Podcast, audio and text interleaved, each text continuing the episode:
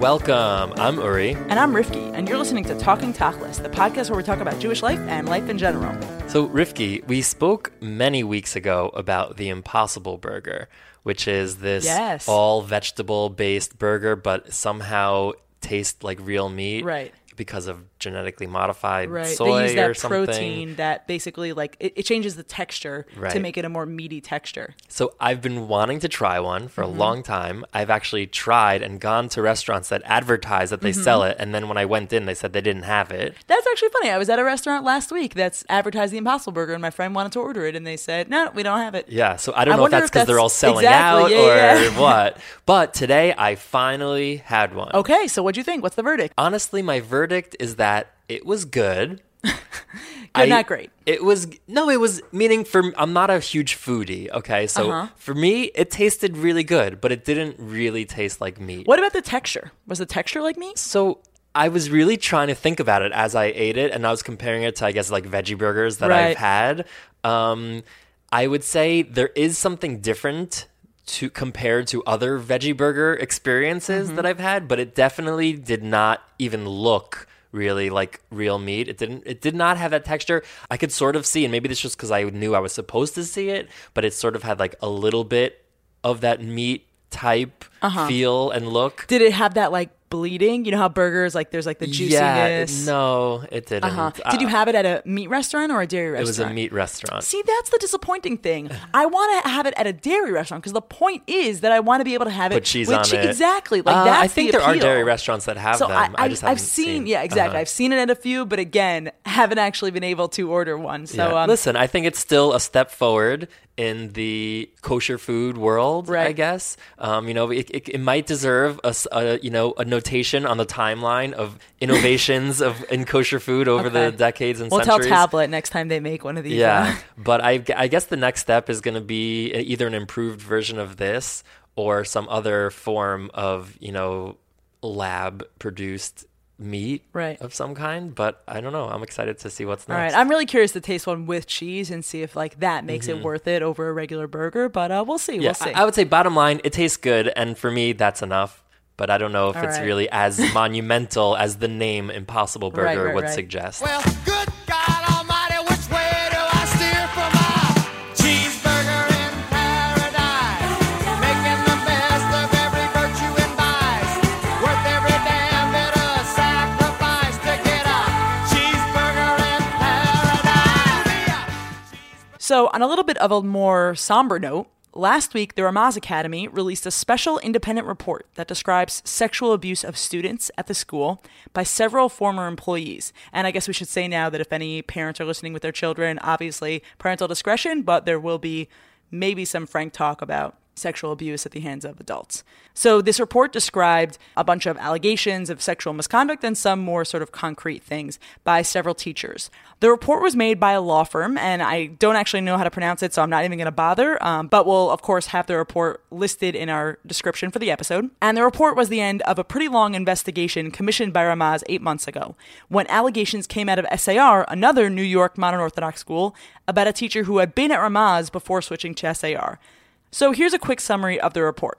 The investigation is split into several sections. First, it covers Stanley Rosenfeld, who was the employee who prompted the investigation. He had been a teacher and the director of the primary school for two years in the early 70s. And then there were a few other teachers. There was Richard Andron, who was an after school karate teacher, um, who the report says seems to have sexually abused multiple Ramaz students during his time there. There was Albert Getz, who was a math teacher and a guidance counselor, who admitted to having romantic and physical relationships with two female students, and who had photographed the feet of at least 17 female students.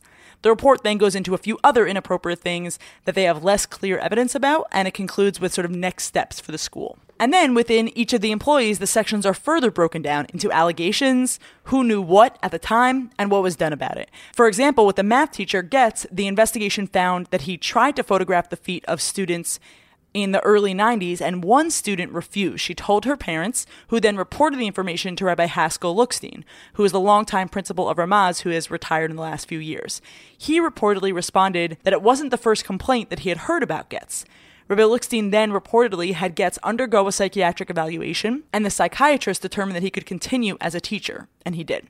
Rabbi Lookstein reportedly received more complaints over the years, and he told the parents and students who complained that the issues had already been addressed and resolved. Ramaz actually didn't terminate Mr. Getz as a teacher until 2005, when it was announced that Getz was going to be honored at the Ramaz annual dinner. And then the allegations really came out in protest, and just people wouldn't, wouldn't stand for it anymore. So, Uri, I don't even know where to begin. There's there's a lot of good here, right? I want to acknowledge that. Ramaz seems to have done a full and independent investigation, and they publicly urged people to speak with the investigators before it started, and they also released their findings publicly.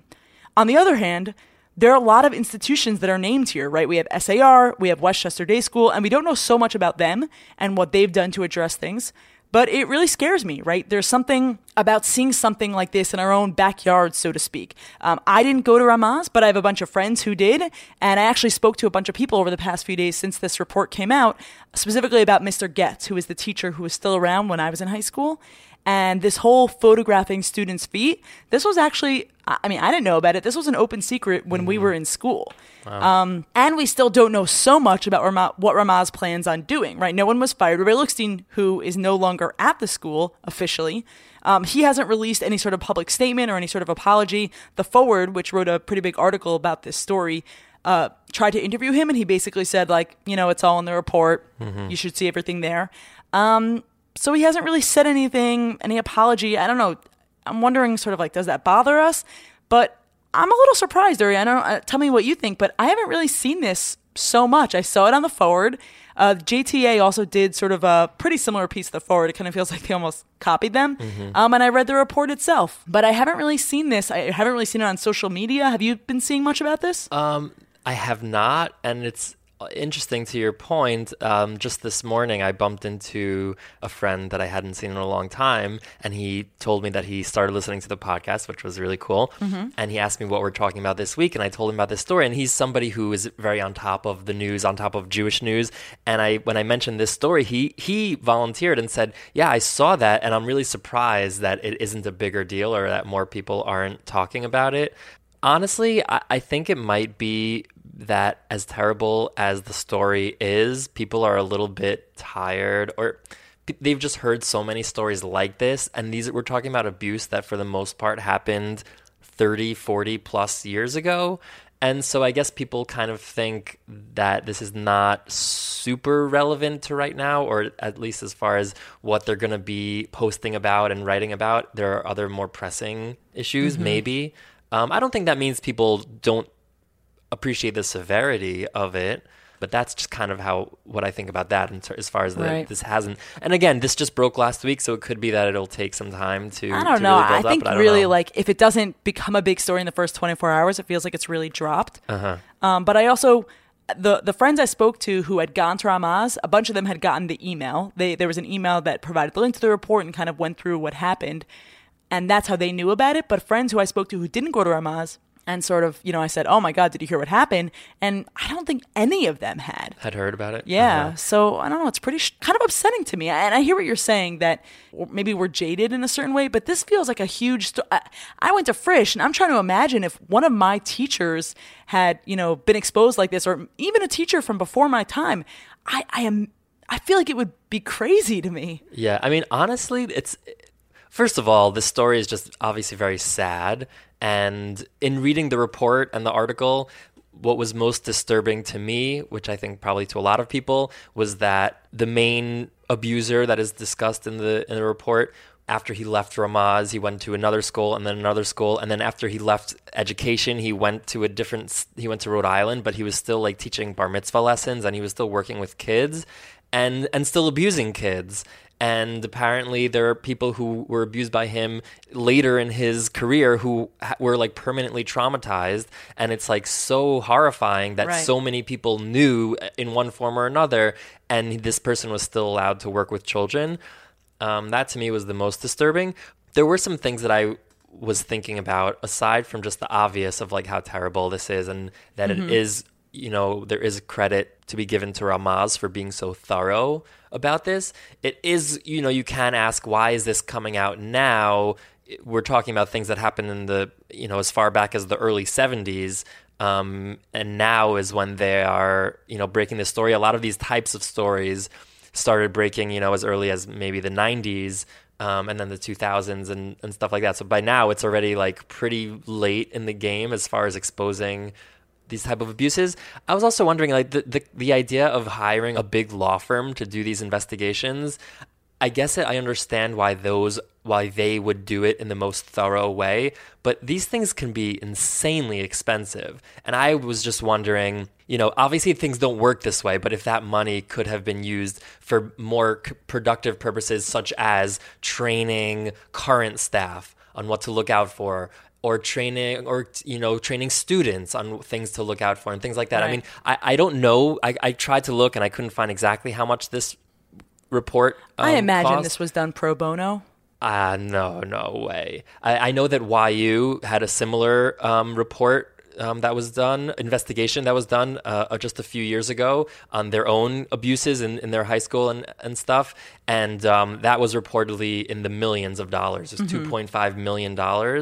Um, if you hire a, a prestigious law firm for eight months to do 40 plus interviews and write a report, you're talking at least in the hundreds of thousands of dollars, I would just guess um, which is a, a significant amount of money for a for a school when we talk about like tuition crisis and, and things like that. That's just like kind of a side point, Yeah, but, I think it's I don't know. I think to mention. part of sort of repairing the damage that was done by these teachers, by the school. You could, you know, maybe the school knew about it, maybe they didn't. Maybe teachers or administrators knew about it, maybe they didn't. But I understand why they would say at this point it's late in the game, but we want to put our energies, part of our energies, into trying to figure out exactly what happened. right, but I wonder know, if there's a, part of I wonder in the if there's a slightly more cost effective way of doing that type of investigation uh, as a where you don't hire a you know a major law firm to do it because I'm just I'm just putting that out there. It's just something that I that I wonder about.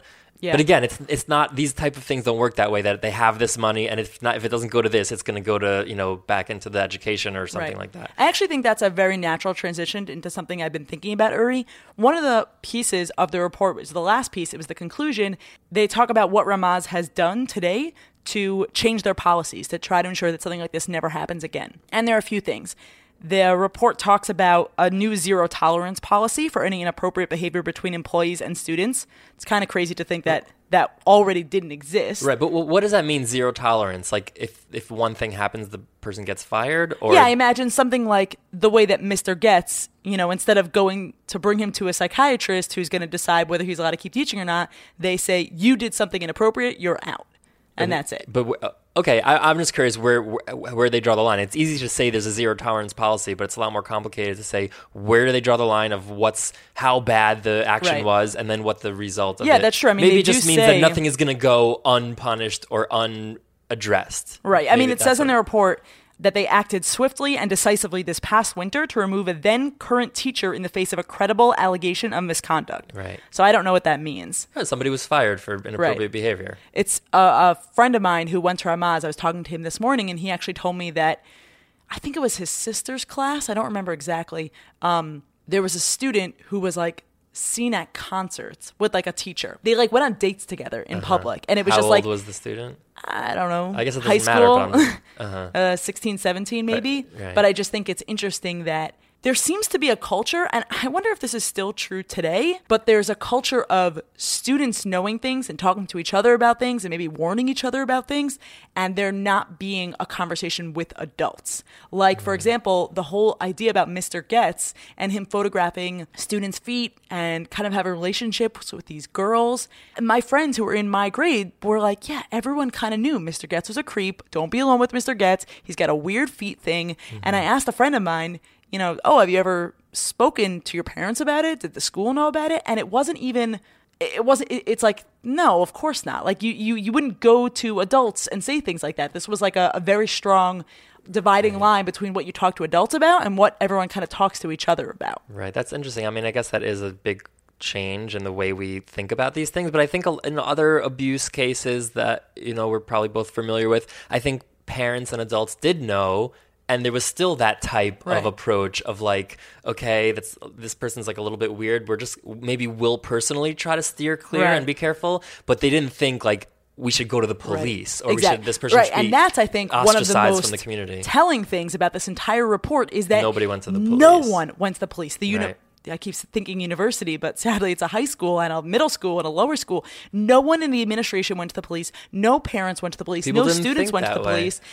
I, I thought it was really interesting how this how you mentioned how um, Rabbi Lookstein had this teacher have a psychiatric evaluation, Uh-huh. which sounds like that is the responsible thing to do. And the psychiatrist said he's okay to teach. Yeah. So why go to the police once the prof- the mental health professional says Yeah, he's okay? it's crazy. Um, It's yeah. really crazy. Speaking of also the change in culture, Uri, one of the things that struck me about the report, and I, I, I imagine also struck you, is that one of the things they talk about is that Rosenfeld, who is the main person that this report was, you know, instigated because of, he used to use sleepovers with students, having sleep, having students over at his house or sleeping over at students' house as an opportunity to abuse them, to touch them while they were sleeping. It was really, really um, upsetting stuff to read.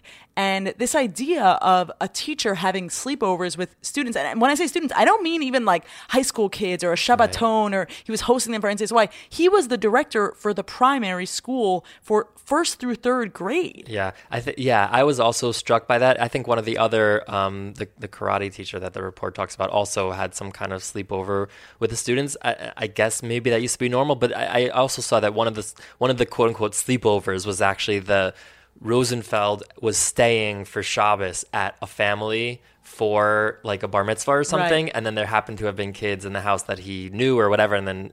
You know, went into their room at night and horrible things. Yeah. But that that wasn't exactly like, oh, come to my house for a sleepover. He happened to be in the house. But it sounds like there were. Yeah, I don't know. That's definitely something that may have been more normal then. That now for sure would not be okay. But it also made me think.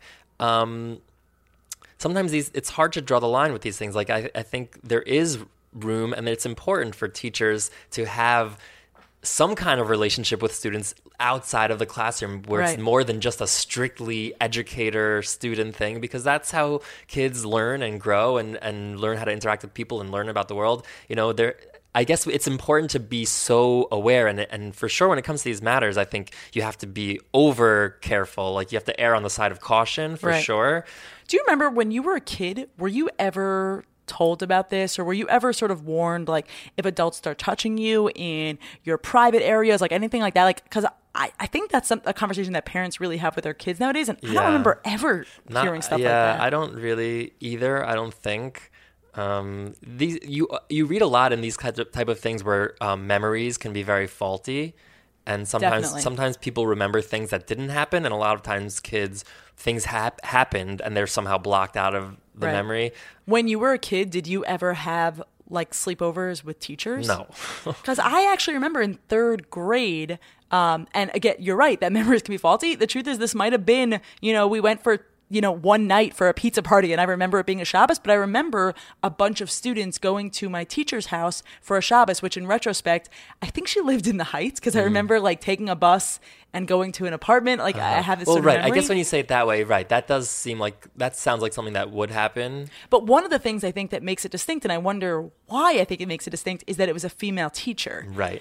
Which I think is sort of an interesting conversation in the way that we think about our comfort with men and women who are close with children. Right. I, I wanted to bring that up actually Mm-hmm. because it was something that I was thinking about when I was reading this, all this stuff. Um, you know, especially in light of the feminist movement, where in the reverse, where you ha- obviously we're dealing with kids and abuse, it's its own thing, and I don't mean to equate it with anything else. But there are certain fields that are dominated by men where there is a very strong push uh, to to bring women into that field. Okay, so education in general, the younger you go, I think, the more dominated it is by women. Um, I've actually done a lot of video work with um, like nursery school type things or like very young children, and I've just been struck by how overwhelmingly female these places are. We're literally talking about a situation where it's strange to see a man there. And there's usually these institutions even the bigger ones will have a handful at most of men just employed in any capacity. And i always found that interesting. Like is it that women are just naturally more adept at taking care of young children? Is it that women choose to go into these professions? Is it that the institutions are Right. hesitant to hire men or some i guess probably some combination of those Right. things Yeah, I mean, it's hard to say what if it's what's natural and what's sort of learned, but I do think it's probably true. And uh, I think for me, there is a little bit of a back of my head like you expect men to be comfortable with kids, but if men are like gushing over kids, there there's something that and maybe this is just in the past few years from reading about sadly a lot of these cases, mm-hmm. it makes you a little bit more suspicious where I don't think at least for me, I don't really have that same thing with women. Right. Well, listen, obviously, anecdotally, Right. in all of our experiences, the overwhelming majority of the abusers that we've heard about are men. Right. Just a fact. And that's abusers of very little kids, and that's abusers of teenagers Across and all of those things. Yeah. Um, abusers of boys and abusers of girls. Pretty much, yeah. I- It's, I mean, it's. I mean, we spoke about an abuse case where the alleged perpetrator was a woman, and part of the story itself was that fact because Right. it's it's somewhat rare. Right. There was one thing, Uri, that I've been thinking about that I wanted to bring up specifically. Um, you mentioned that one of the stories that was told about Rosenfeld was that he molested a student in a private home when he mm-hmm. was visiting for Shabbos. Mm-hmm. And actually, what's interesting about that story, and what I think makes this one of the more difficult stories in this report, is that the abuse was then reported by the child to parents. And then those parents then told the investigators who were doing this report that they met with Rabbi Lookstein. And when they met with Rabbi Lookstein, they told him what happened and they urged him to keep Rosenfeld away from children. And that I just want to note.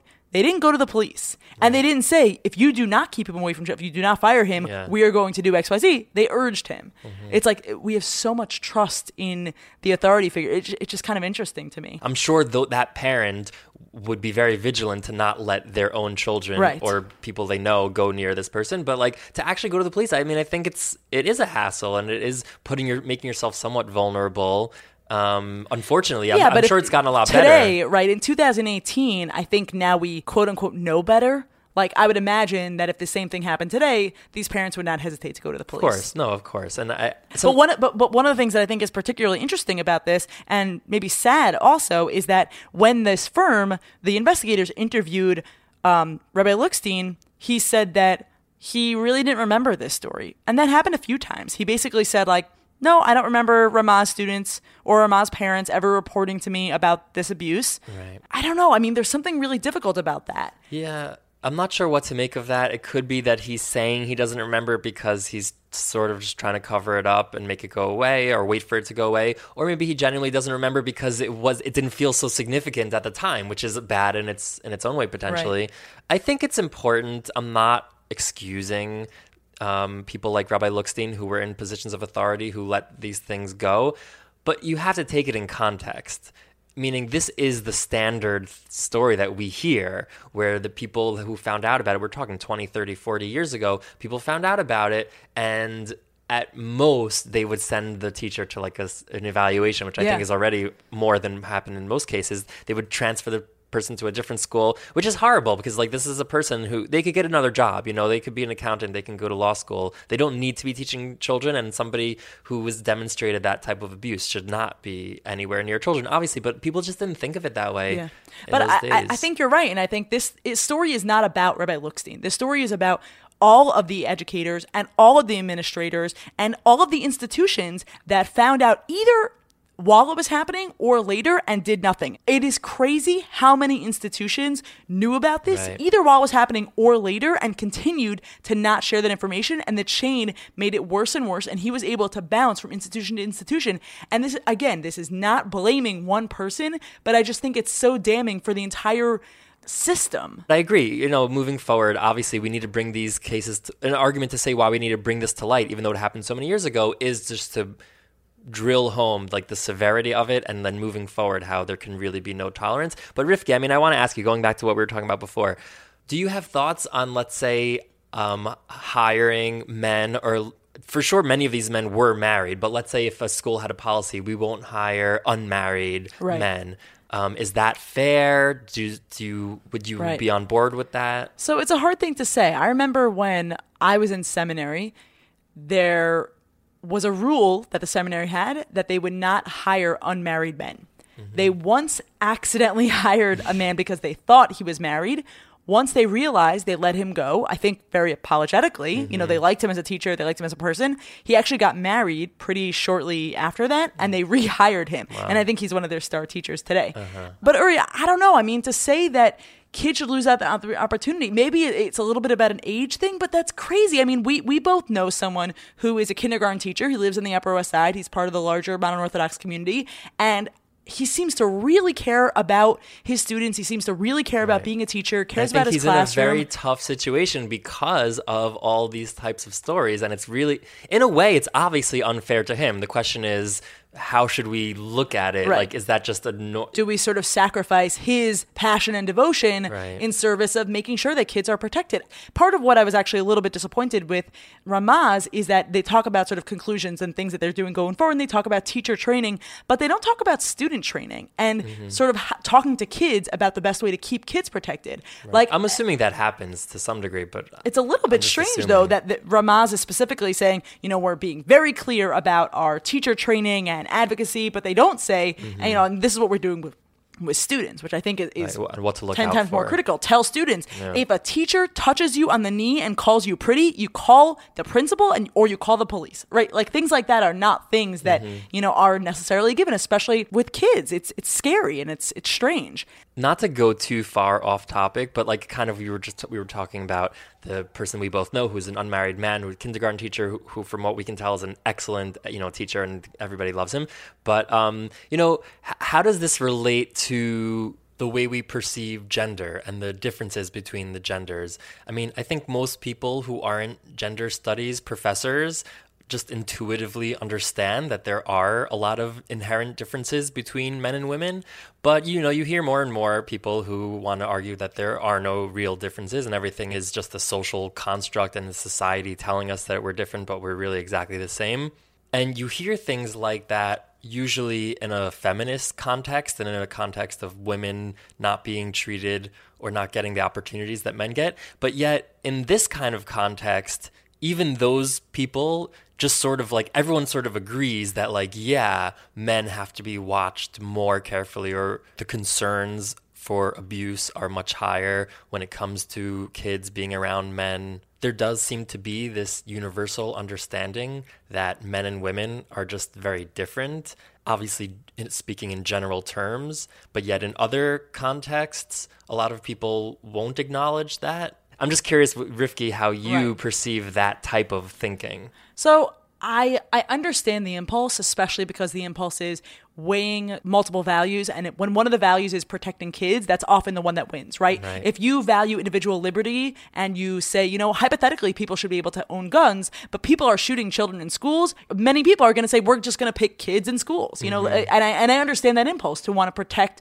children, right? That being the first priority. But I do generally think that stereotypes like that of saying, okay, because men are more likely to abuse, or because men are generally less likely to just want to be around children because they love kids and they want to educate them, because that is more true about men than about women, we're not going to let men be teachers. Like, I think ultimately kids can be losing out on like, really val- positive yes. role models. Yeah, but listen, I 100%. think it- it's you're losing really Yeah. valuable opportunities. I think it's complicated because I, I don't know any particular cases like this, but I wouldn't be surprised at all if there were, let's say, parents choosing where to send their young children to like nursery and kindergarten, and they see one option that has all women. And they see another option that has some men teaching. I could very much Yeah. see them choosing the women, and then the schools making hiring decisions, Yeah. even subconsciously, based on those type of things. And I guess Yeah. it perpetuates. that we, we know there are people who prefer a male doctor over a female doctor. I'm wondering if there if those same people prefer a female nurse Right. over a male nurse Or a female like uh, kindergarten teacher. Yeah, yeah. Um, and there's something sort of sad about that, but I, but I, you know, I guess, you know, all we can do is try to have, at least for me, I would say, have more better male teachers with appropriate supervision and counseling over all of the teachers and over anyone who has one-on-one interaction with students at all. Uh, I think that's absolutely critical, no matter what. So, Uri, Tachlis, right? There's a lot here. It's a really sad story. The thing that I walk away with is I'm actually really struck by Rabbi Lookstein. Rabbi Lookstein was in a lot of ways the focus of the Forward article, which was about this report.